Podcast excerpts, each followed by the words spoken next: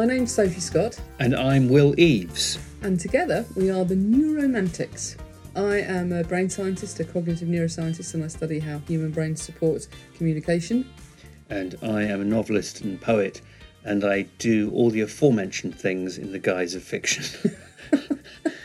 And in the Neuromantics, we try and uh, communicate about communication across our disciplines. Will gives me something to read, and I give him something to read. He gets to read a scientific paper. I normally get to read an excellent book or some fabulous poetry. I definitely get the better end of the deal here. and today we're going to be talking inadvertently about links and social contact and mothers. These things and how often traumatic experiences get passed down the generations. I think we'll start with the scientific paper mm. because that'll give us a, a lot of data, but also some good metaphors Yes. for moving on Yes. to the wonderful story by Andrea Levy that we're also going to look at. But the scientific paper is called Maternal Death and Offspring Fitness in Multiple Wild Primates. So one of the things that um, drew me to this paper is uh, I've been thinking a lot about being a mammal. You know, we're apes, but we're mammals, and there are some interesting things about mammals. And one of the things, interesting things about mammals is we have this very extended period of being infants and juveniles, and for a great deal of that period, we are highly dependent. And I'm talking as mammals across the whole world of mammals, we're very dependent on our mothers because we nurse with our mother, and that's again that's completely unusual in nature. And lots of other aspects about our mothers sort of uh, care for us will have a really big effect on our ability to stay alive and to grow. So there's a well established and not particularly pleasing to think about a very negative effect on infants if their mother dies while they're still an infant, and that's across all mammals. And this paper is asking something slightly different. So that's been very well established. That's not a, a matter for debate. In this paper, what they're asking is what's the, the bigger picture of maternal health and the well well being of offspring over a longer time scale. So they ask a couple of different questions, and they've done this with this wonderful. Uh, there's a great big database of um, sort of the lives of primates, which they've gone out to, but straight off to the internet and tried to log into this database, and you can't just log into it; you have to be a member. Yahoo! But um, it was so what they they they it's all the data that's already been collected. And what they've done is across a number of different primate species, they've asked questions about what's the relationship between what happens to offspring and their mother's death in the years up to the mother's death. And what they find is that offspring are more likely to die, infants are more likely to die if they are born in a period close to what's about to happen, which is the mother's about to pass away. And they talk about the reasons why that might be. And there, there might be things like, well, the, the, the age of the mother might influence things and they control for that. And there might be shared genetic issues. They, they try and control for aspects of that. But there seems to be something about if you're born into a, you're born to a mother who's already, maybe her health is struggling, then that is not good for you as offspring. And then the other question they ask is that if you go down a generation, so now you look at the offspring that do survive the death, the early death of a mother, what happens to their offspring? And they find that, so this kind of like grandparental role, there are fewer offspring for the children or the daughters of mothers who've died when they were young. And this is again across primates. That seemed to suggest that there's some there's a cost, there's a real cost to not having that extended contact with your mother for these female um, primates. That then consequently has a knock-on effect on what happens to their offspring, how they are able to be a mother. It's a completely fascinating paper.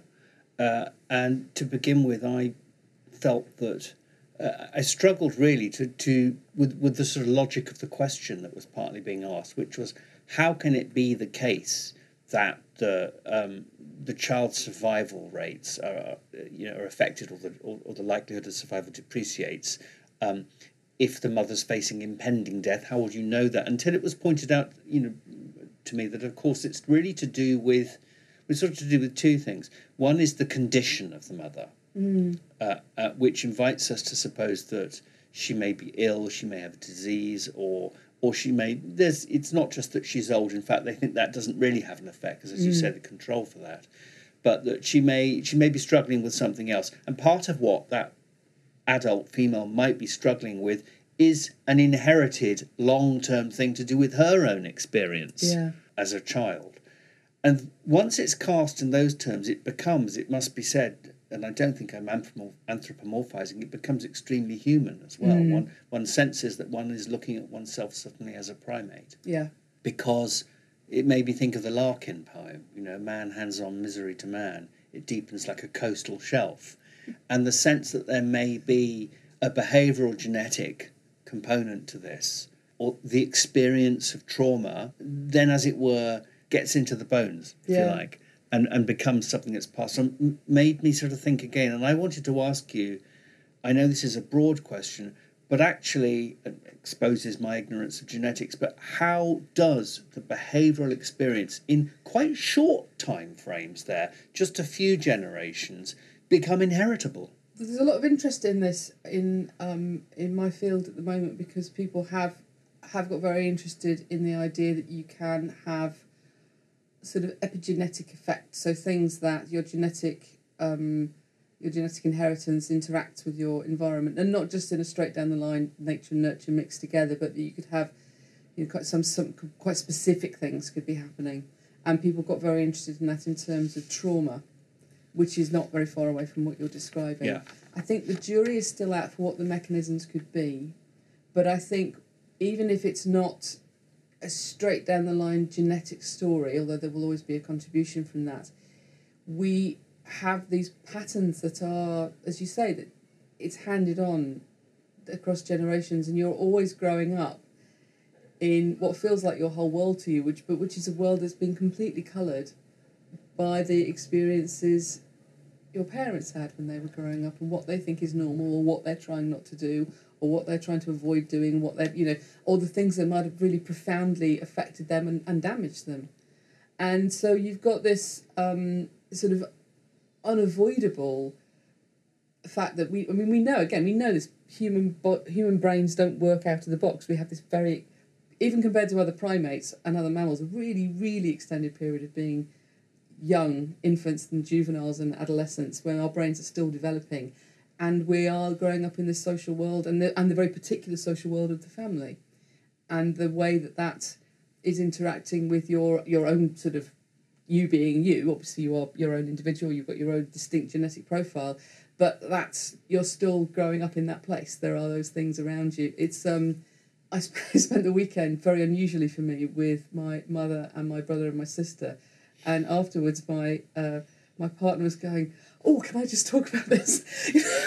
Because all the stuff starts making more sense about families when you see people in those situations which you know you kind of think well obviously i'm, I'm not like that anymore. I'm a totally different person. But you, you're back in that situation you start to go back into those roles and those things start to influence you again. And it's and you're never really free of them.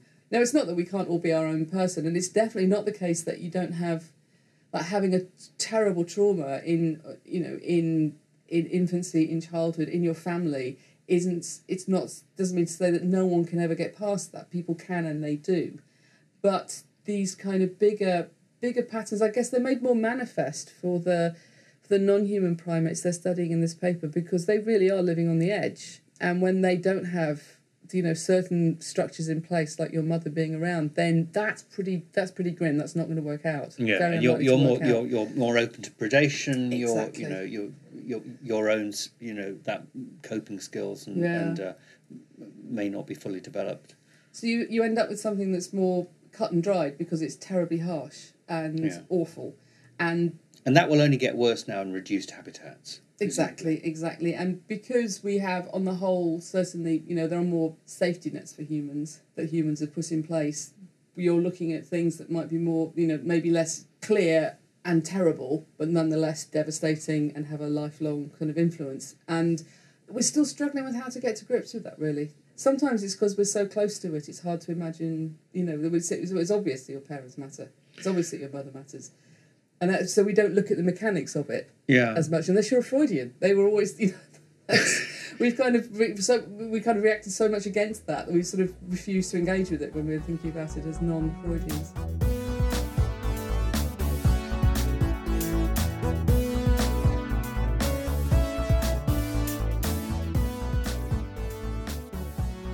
The interesting thing that they touch on in this paper, which perhaps is an avenue for it seemed to me for further research, is the behavior of the animal. I think both the mother and the offspring when there is a traumatic loss, when, when one or the other dies. And what seems to happen is that the animal retreats Mm.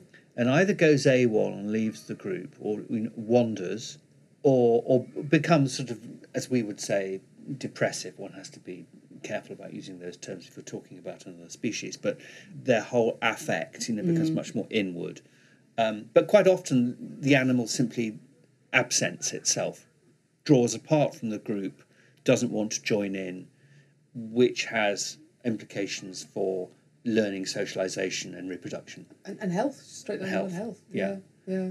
It made me think about the experience of grief for an animal that where the whole raison d'etre is to do, you know, with the you know the member of the the flange or the whoop or whatever it might be, as being so much more bonded to that group even than we are in, our, in our high functioning cognitive way. You know, we have this illusion of being rather more sort of independent from quite an early age, and uh, and, and and this gives the lie to all that because it seems to be that one of the things that you can say across all primates, one of the defining problems and difficulties of trauma and grief, is the way it makes you aware of your insufficiency as an individual.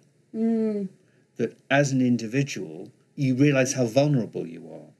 There's something in this about the affect, the feeling Yeah. of vulnerability Yeah. that rather than taking you to the group to solve that, takes you away from it.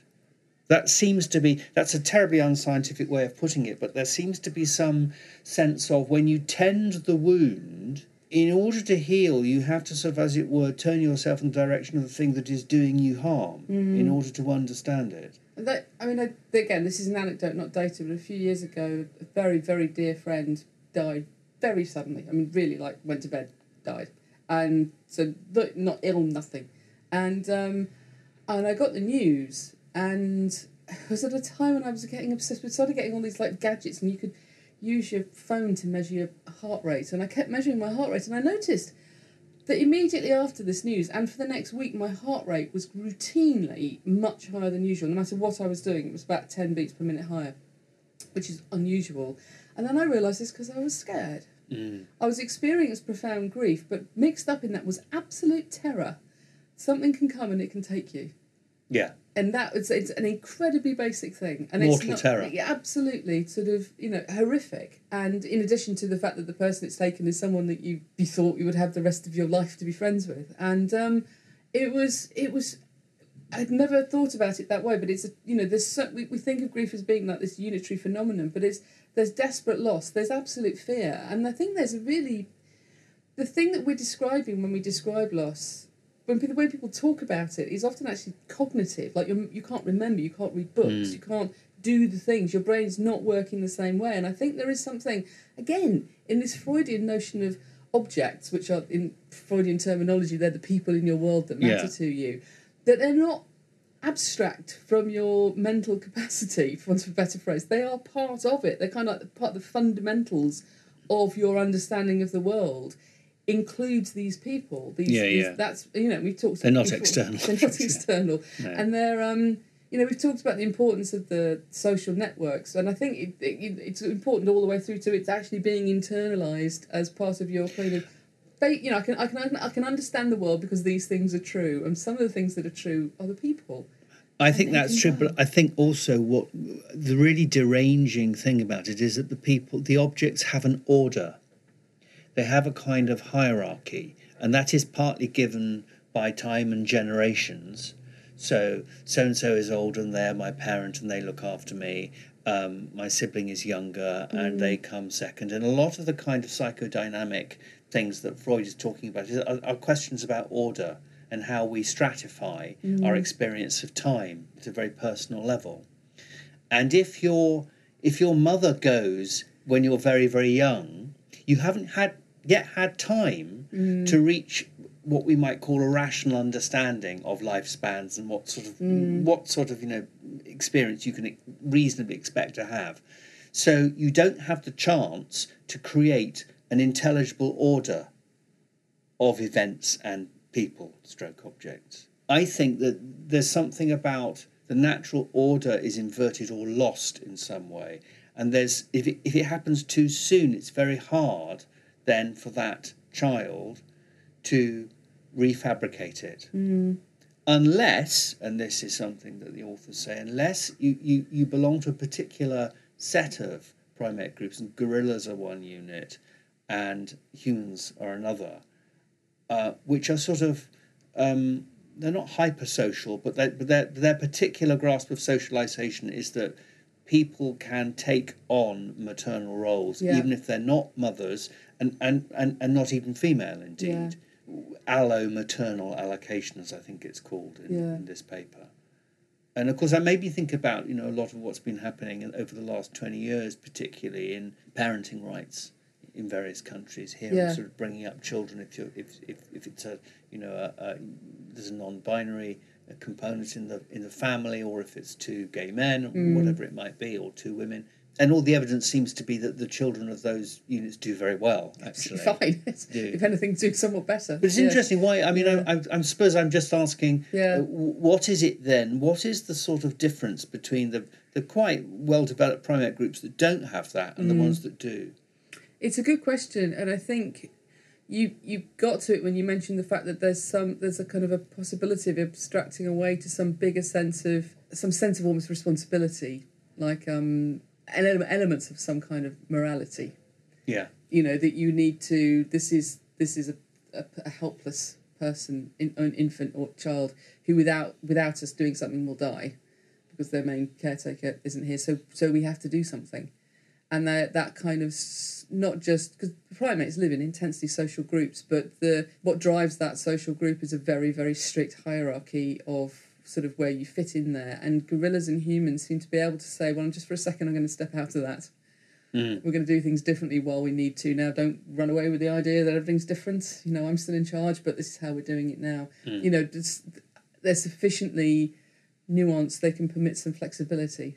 I suspect. Is that just to do with straightforward brain size and adaptability, or is it is it is it a, is it a function of behavioural, you know, uh, evolution?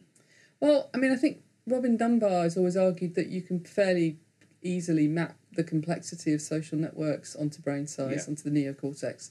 But you do it can't be the whole neocortex. There's lots Mm.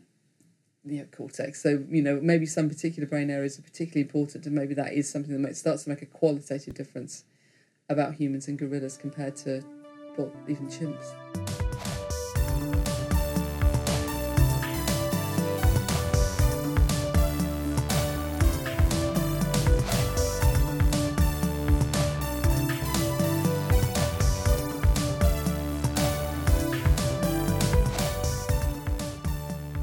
An incredibly thought provoking paper, and it did make me think a lot about my own familial experience, actually, and and Mm. and you know, particularly that of my of my mother. I mean, I wonder if some of this can be extended even beyond in quite long-lived species, like like relatively long-lived species like humans. You know, my my mum had uh, she had four children, but she also she lost almost as many children. You know, um, two in utero, a couple of uh, miscarriages, and towards the end of her life, when she was, you know, she she had um, Alzheimer's, she remained quite sort of. My feeling about Alzheimer's is often that it it, it seems to. I think there does seem to be experiential evidence. This from a lot of people I've speak, spoken to, is that it, it seems to fix qualities uh, of character. Uh, in so, it seems to strip away a lot of the performative stuff that, with which you know people successfully disguise their their innermost feelings, and it and it reveals something quite inherent about their Yeah. um, attitudinal you know makeup. And, and in my mother's case, it was a sort of very gentle melancholy that got revealed. Um, and very very thing with very very deep roots i think which went back to the, the loss of these children and i think e- even her children she loved us all dearly that didn't compensate for a very very profound sense of loss, which I think she felt as failure. Mm. Partly because of the way you were treated if you you know you had a miscarriage or if you had stillbirths in the Yeah. you know, in the in the fifties. You know you were you were treated appallingly. You Yeah. know, just put into a room and that was it. Sort of, Um, yeah. yeah.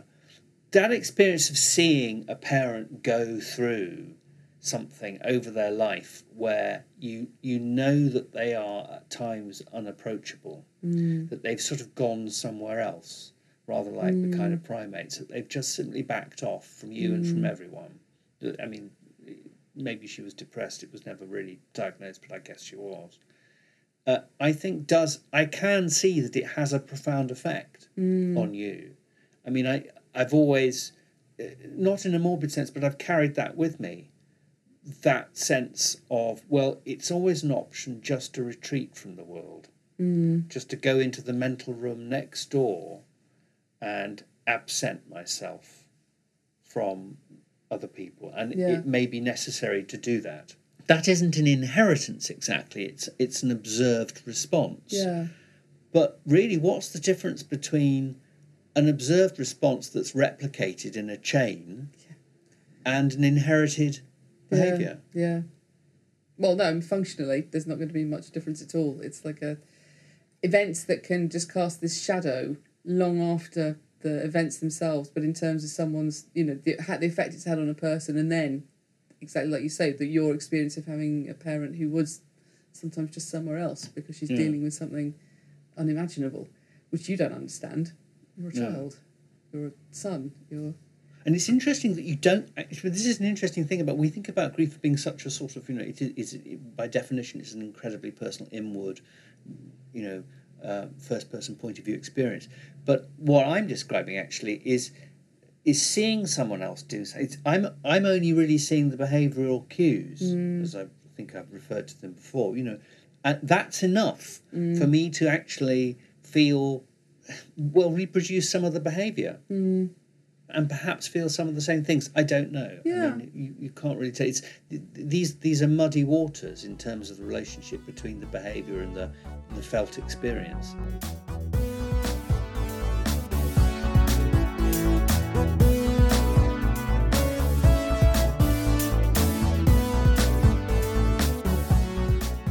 There are so many things that you learn to do when you're growing up. What a really important one is how do I manage my mood? Because we can't just all the time be acting out everything we feel as we feel it. And, you know, you're. And actually, there's a lot of different ways you can regulate emotions. And you very rarely do it just on your own, actually. It's normally something that people kind of negotiate with the people around them. There was some interesting stuff from a guy in um, America looking at this, Robert Levenson, comparing. oh, Maybe we can look at the paper, but he was comparing. He was looking at couples. It's a very heteronormative study. The couples were all straight, and he was studying them for years. ma- All married people from the community, and he would put them in stressful situations. Um, and then look at how they coped with the stressful situation. And what he found was that there were not only different emotional outcomes. So if you deal with a stressful situation between the two of you by using aggression, that will close down the interaction. No one feels less stressed. Mm-hmm. Or passive mm-hmm. aggression, again, it'll close down the interaction. Nobody feels less stressed. Positive emotions like laughter and smiling, which often involve a kind of like a face saving, or all right then, you know, but I'll go along with it. And they, they tend to make people feel better. Now, those are all things people learn to do we learn how to manage our emotions and how to actually negotiate changes in mood with people around us and that's one of the one of the many many things we learn from our parents is actually how how to do that Yeah, It's I think it's an interesting the way you described that. I mean, I, I think that's absolutely true. Uh, I, I also sort of suspect that that kind of compensatory, the barter of face saving and uh, and as it were, almost affecting a better mood, introducing laughter in order to deal with something terrible. Uh, I think absolutely it does work, but I think your partner in that, the other person, has to show evidence of being able to do the same thing. Yeah. I think if it comes from if it's if one person feels they're the only one doing that, Yeah. they are, as it were, being the clown, or I mean that's putting it too overtly, but you know they are the one who are make they're making the accommodation, and other people are making less of an accommodation. I think that's difficult, and, of course you do find that in families that someone makes more of an effort than someone else. Yeah. that can be tricky. I think. think. And in fact, that just going very briefly back to Robert Levenson's stuff, that's exactly what he finds. The positive emotion way of dealing with a difficult situation, like laughter and smiling, only works if both people do it. Yeah, yeah. If only one person do it, does it? No one Yeah, feels better. But you're right. It is. It's very interesting when you take it back into families because you will see the same things going on, and who does and who doesn't but appear. You know, well, how people are using the techniques and how that is then perceived. Even just for something like how do we manage a, a slightly tricky situation, it has. There's, there's something kind of untrammeled about the emotions I feel around family. Like there's no, I can get like immediately, instantly ragingly cross in a way I never normally do, and like and and I think because it is just very basic at some level, it's also reflecting the cognitions of someone who's still effectively six, which is in certain situations. Those Yeah. um, well, especially grown up six. But that's but that's of course that's true for everybody, and there's Yeah. and again it, it speaks to a lot of this kind of lack of um, because it's you're so close and they're so big and so such huge factors. And if you order, as you say, the relationships in your life, the the, the objects in your mental experience, the big ones are the ones that come first, and they are the, the they're the ones that have sort of set the frame around which other stuff's built. So it's very hard to see them. It's like you, you stop tasting water or smelling the air. That's that's the thing that you're in.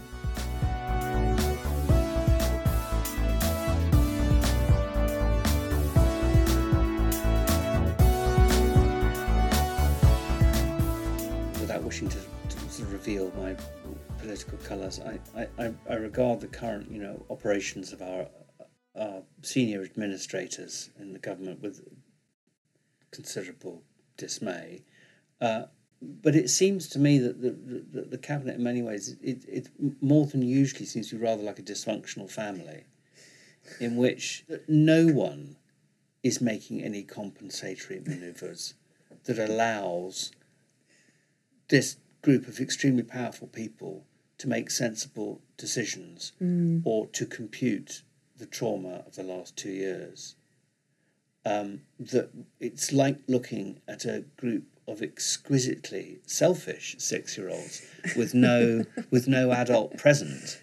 There are no grown-ups. there are to you, you know to facilitate this kind of understanding of the order of mental objects and, and the um, and the and the passage of grief and, and perhaps because perhaps because they don't under, that's that's not an emotion that's understood. I don't know. But it does seem to be like a kind of it's almost a zombie family isn't it? I mean i'm sort of making a slightly serious point here is that you don't you don't sense in, in the middle of trauma you don't sense that any of the people here have any understanding mm. of that. It's not it doesn't seem to be real for them Or if it is real, it's not. It's impossible to acknowledge it. There's no Yeah. way you can sort of exactly face saving. You can't. You've got to be operating on some other level. It's it's it is deeply strange. I, the other thing you just made me think of then was um, I remember reading a book when I was an undergraduate student, arguing quite well that there is a strong relationship between um, political leaders and losing a parent when you are very young. It's very very common. Bill Clinton, um, Tony Blair didn't lose a parent, but his father was very handicapped by a stroke when he was young, and it's it, there's a there, there's it's actually it running higher statistically higher than than other occupations, and there's maybe the sort of the flip side of what we're seeing. You know, this resilience thing. The people. I think it works the other way around too. I Yeah. think there's, there's there's also quite a strong correlation between um, politicians and highly dependent children um, who've got you know who, who need a lot of care. Yeah, Um, that's true of the Camerons. I think it's interesting how it kind of feeds back into yeah. the The sort of the the, article. the things that give you trajectories in your life that you know you may get some awareness of it when you look back, and you only know it looking back. You can't see it when it's happening. which is the subject, i i in a way, of this uh, short story to sort of make a, a, a knight's move into the fictional text we're going to look at, which is by uh, a, a wonderful writer, uh, it's now sadly no longer with us, Andrea Levy. Um, I'm not quite sure the year she died, it's about 10 years ago, so maybe slightly more. Andrea Levy, her parents came over on, well, one of her parents, her father came over on the Windrush um, boat in 1948 from Jamaica, uh, and her mother came over, I think, later that year on another um, banana producers boat. And she grew up in North London, and she was a fair-skinned um, um, Caribbean of Caribbean descent, and she talks um, in a beautiful essay that she wrote for the uh, British Library Archives about the relationship between class in Jamaica and being fair-skinned, and her experience uh, growing up in North London and the sort of shame about being black and not being schooled in an avoidance of heritage. Mm. So that at a kind of extraordinary moment when she was a young woman and working on a sex education project in Islington, you know, she the, the, the facilitators of the of the project asked um, people to identify as black and white and move to one side of the room accordingly. And she began to move to um, the the white corner side until her colleagues and peers sort of beckoned her, actually just waved her back out backside. And she says amazingly, she says that you know it was incre- it was well, it was a turning point for her as a writer. It was the point at which she was beginning to write, but it was also deeply disturbing for her. She said she took to her bed for a week. Yeah. So that was that's the non-fiction essay, uh, and I think it underpins in a way the story I've chosen, which is called Loose Change. This too is about being schooled in shame Mm. and what it can do, not just to your sense of self, but to your relationships with other people and how it can hobble your understanding of other people, reduce your compassion. Uh, not necessarily because you are a less compassionate person, but because you are to bring back mortal terror into the equation, but because you are scared. Mm. And it's a story about unfamiliarity. And I think what she does without ever, you know, knocking you over the head with it is she she makes the point again and again dramatically that most forms of prejudice and I would include in this sort of sexual prejudice and gender prejudice as well as racial prejudice, although one doesn't want to kind of lump them together too much. But they are to do with unfamiliarity. Mm. They are to do with lack of experience and exposure, or only seeing things uh, in quite an abstract way and not having personal engagement or friendships, or you know, living in a community with other black people or other you know races and ethnicities and gen and you know non-binary genders. Loose change is about a woman, and you're not even really aware until two thirds of the way the story that it is a sort of avatar for Andrea herself, that it's a, a black woman who is caught short on a very, very cold day. She's having a period and she dives into the National Portrait Gallery um, because she needs to buy some sanitary towels and, and go and go to the toilet. And she and she's in there and um, she hasn't got the change, so she just calls out from her you know, from the locker, from the toilet stall. She says, um, "Has anyone got, you know, three 20 pence pieces?" And the only other person is this is this woman of indefinable age who has a bag of loose change and doesn't speak English, and is it turns out from Uzbekistan, and has just managed to escape what was then a highly authoritarian country, and um, wants you know to help herself but can't communicate Mm. fully and is also herself it turns out in distress and the whole thing becomes a very very beautiful thumbnail allegory of the relationship between different generations of immigrants and their sense of habituation to a place and the way they can expect to be treated. Mm. It's six pages long, and all of that is in there.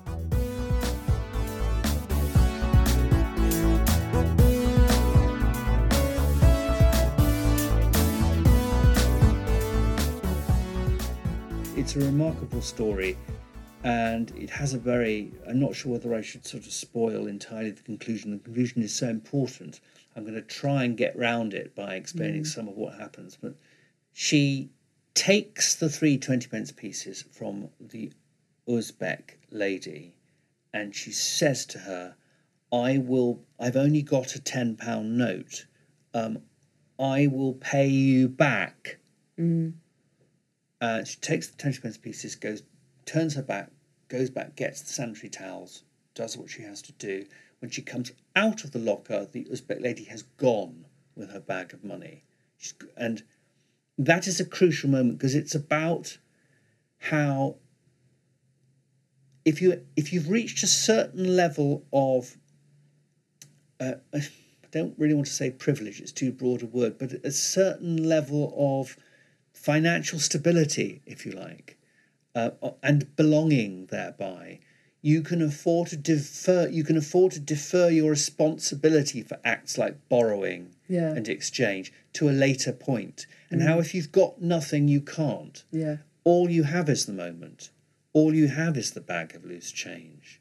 And how easy it is to sort of skate over that once you've assumed a level of, uh, you know, um, you think of it as a sort of natural autonomy, but actually it's an autonomy granted to you by certain privileges and certain Yeah. financial, um, Certitudes. You- yeah, certitudes and yeah. status. Yeah.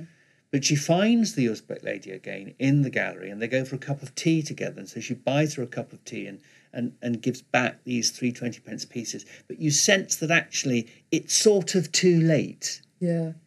She took something because she could without really any known guarantee of, of from the Uzbek's lady that she would get it back. Mm. And then when she does give it back, she is, and again, Levy does this without really saying it, she's hamstrung by a sort of sense of resentment and guilt mm. because she's giving back the thing she's taken too late, Yeah. which is about the colonial relationship, really. You know, how do you how do you make a reparation mm. when time has gone by and you don't really want to think about Yeah. actually what you've done in the last 300 years. Mm. What, what would a me, what would it look like? And I think she's a brilliant writer because all of that is there, but on a micro, micro, micro, micro scale. But it's beautifully delineated. It's mm. very, very clearly done.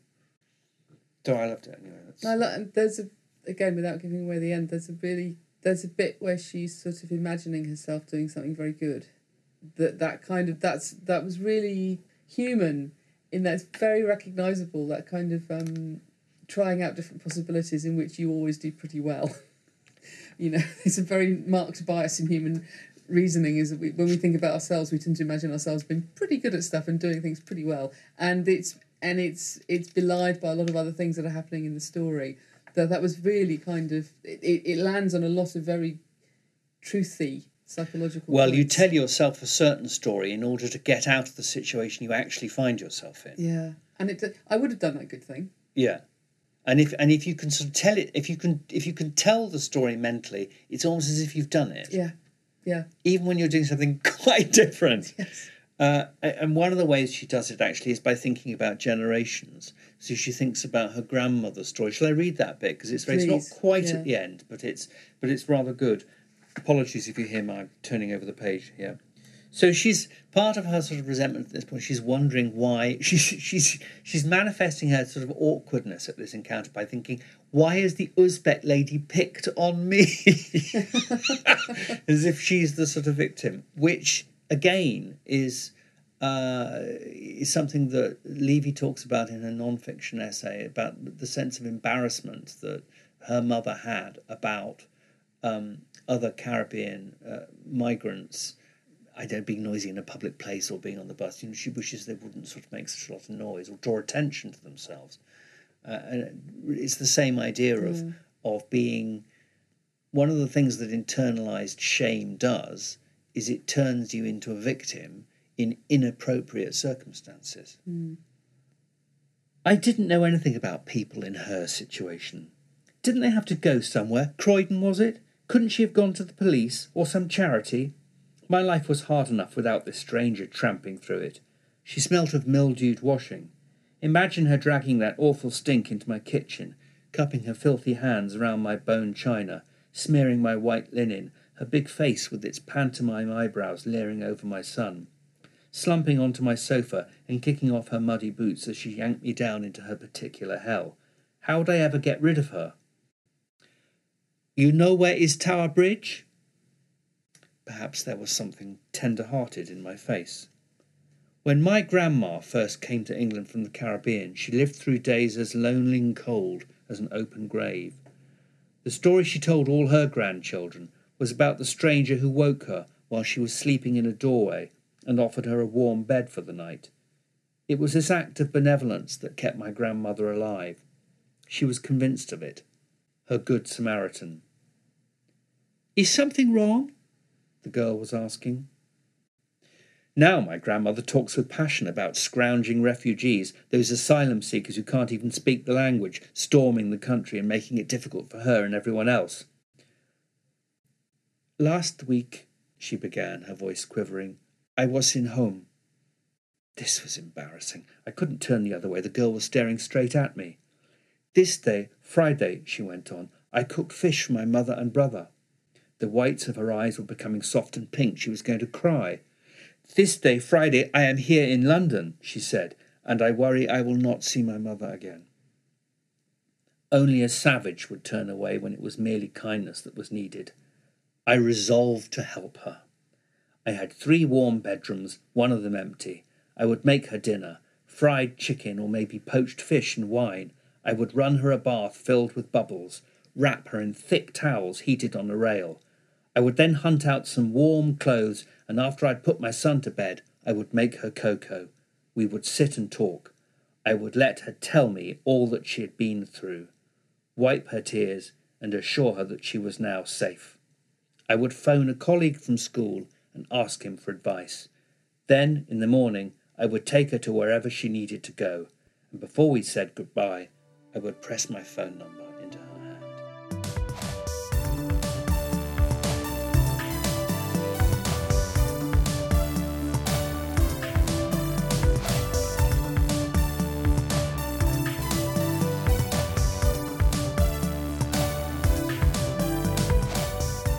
Homeostasis matters from the classic Freudian perspective, and you're trying to defend the the kind of the the, the ego as a way of maintaining homeostasis. But that mm. that still that still stands. So people, we do that. We tend to we think we're better than everybody else at doing things like driving. We're, we're statistically we're most likely to be average, you know. Yeah. And and fascinatingly, when people misremember things, which we do misremember a lot, it almost always involves us misremembering things such that we come out better. Yeah. Or it's more interesting. We've talked about know, that into yeah. memory dynamics before. It's true. So there, it's it kind of you know to hear this this this sort of an imagined world in which I'm doing things well.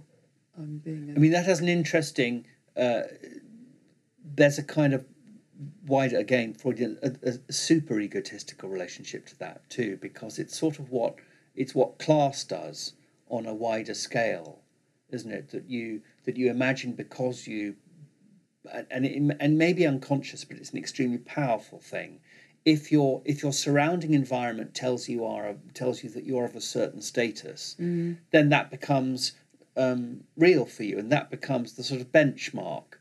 Uh, regardless of your objective awareness of poverty elsewhere and even greater rich mm. riches, your environment, as you say, becomes the homeostatic one the interesting thing is that the experience of Andrea Levy's parents and of many other people who were middle class in Jamaica being taken out of that environment and coming to England was, of course, one where that status is completely disrupted mm. and overturned, and that you, you that they suddenly become what seems like a, a given.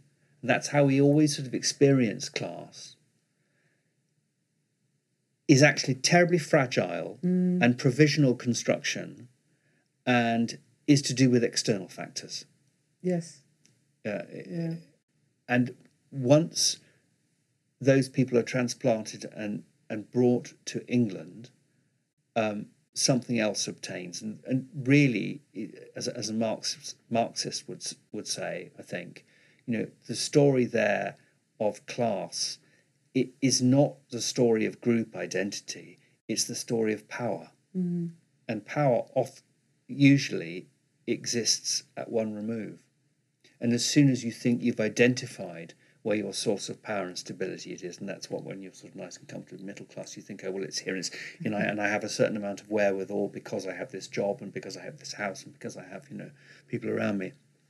But in actual fact, you can be certain then that the real source of the thing that's making all that possible has gone elsewhere. So I've, I we didn't set out to do two papers on mothers and caring and trauma and loss, Yeah. but we did. I don't know. Maybe it's been that kind of year again. Yeah. Um, but I, I, there were some very interesting parallels. So I thought the other thing that kind of just seemed like a really interesting synchrony between the two papers was this like just like the screaming importance of contact and care, and one how to help would be to take care. She imagines herself helping by doing something for the girl. yeah. She doesn't imagine herself helping by going to the police or something like that. So it's a, it's such a, it's such an interesting kind of um, again not really often articulated. Okay, here's something else I was reading that I was thinking. You know, the government were like, "Oh, we can hug again, or we're going to be able to hug," and um, then you know, let's not think about what Matt Hancock was doing when we couldn't hug. But that's you know the kind of you know the, the bigger narrative there. All and people say, "Well, what does hugs matter?" And I was doing some reading around this. Um, and there is a really interesting finding, which is that people are quite good at expressing emotions through touch, that we are not good at expressing through talking and you know and and facial expressions. So um, we're much better expressing things like gratitude and compassion and care and conciliation, consolation, th- and love through touch than we are with our faces or our voices. And that kind of I think brings us right back to you know that's that's why when you when we think about looking after someone what we mean is something you know physically close mm. wrapping her up in the blanket mm. making her comfortable. And that's of course what the the, the heart of that interaction with you know the the baby in a world where they are absolutely dependent on their parents on their mother that's that's that's the framework in which it's happening that is the thing that is that's the first one of the first things that will give you comfort is the, is is communication along this parameter. So, I think um, I would like to know a lot more about that. We tend to think of communication as being something well, faces and voices, but I'd never thought about touch as being communicative before, but it, it really is.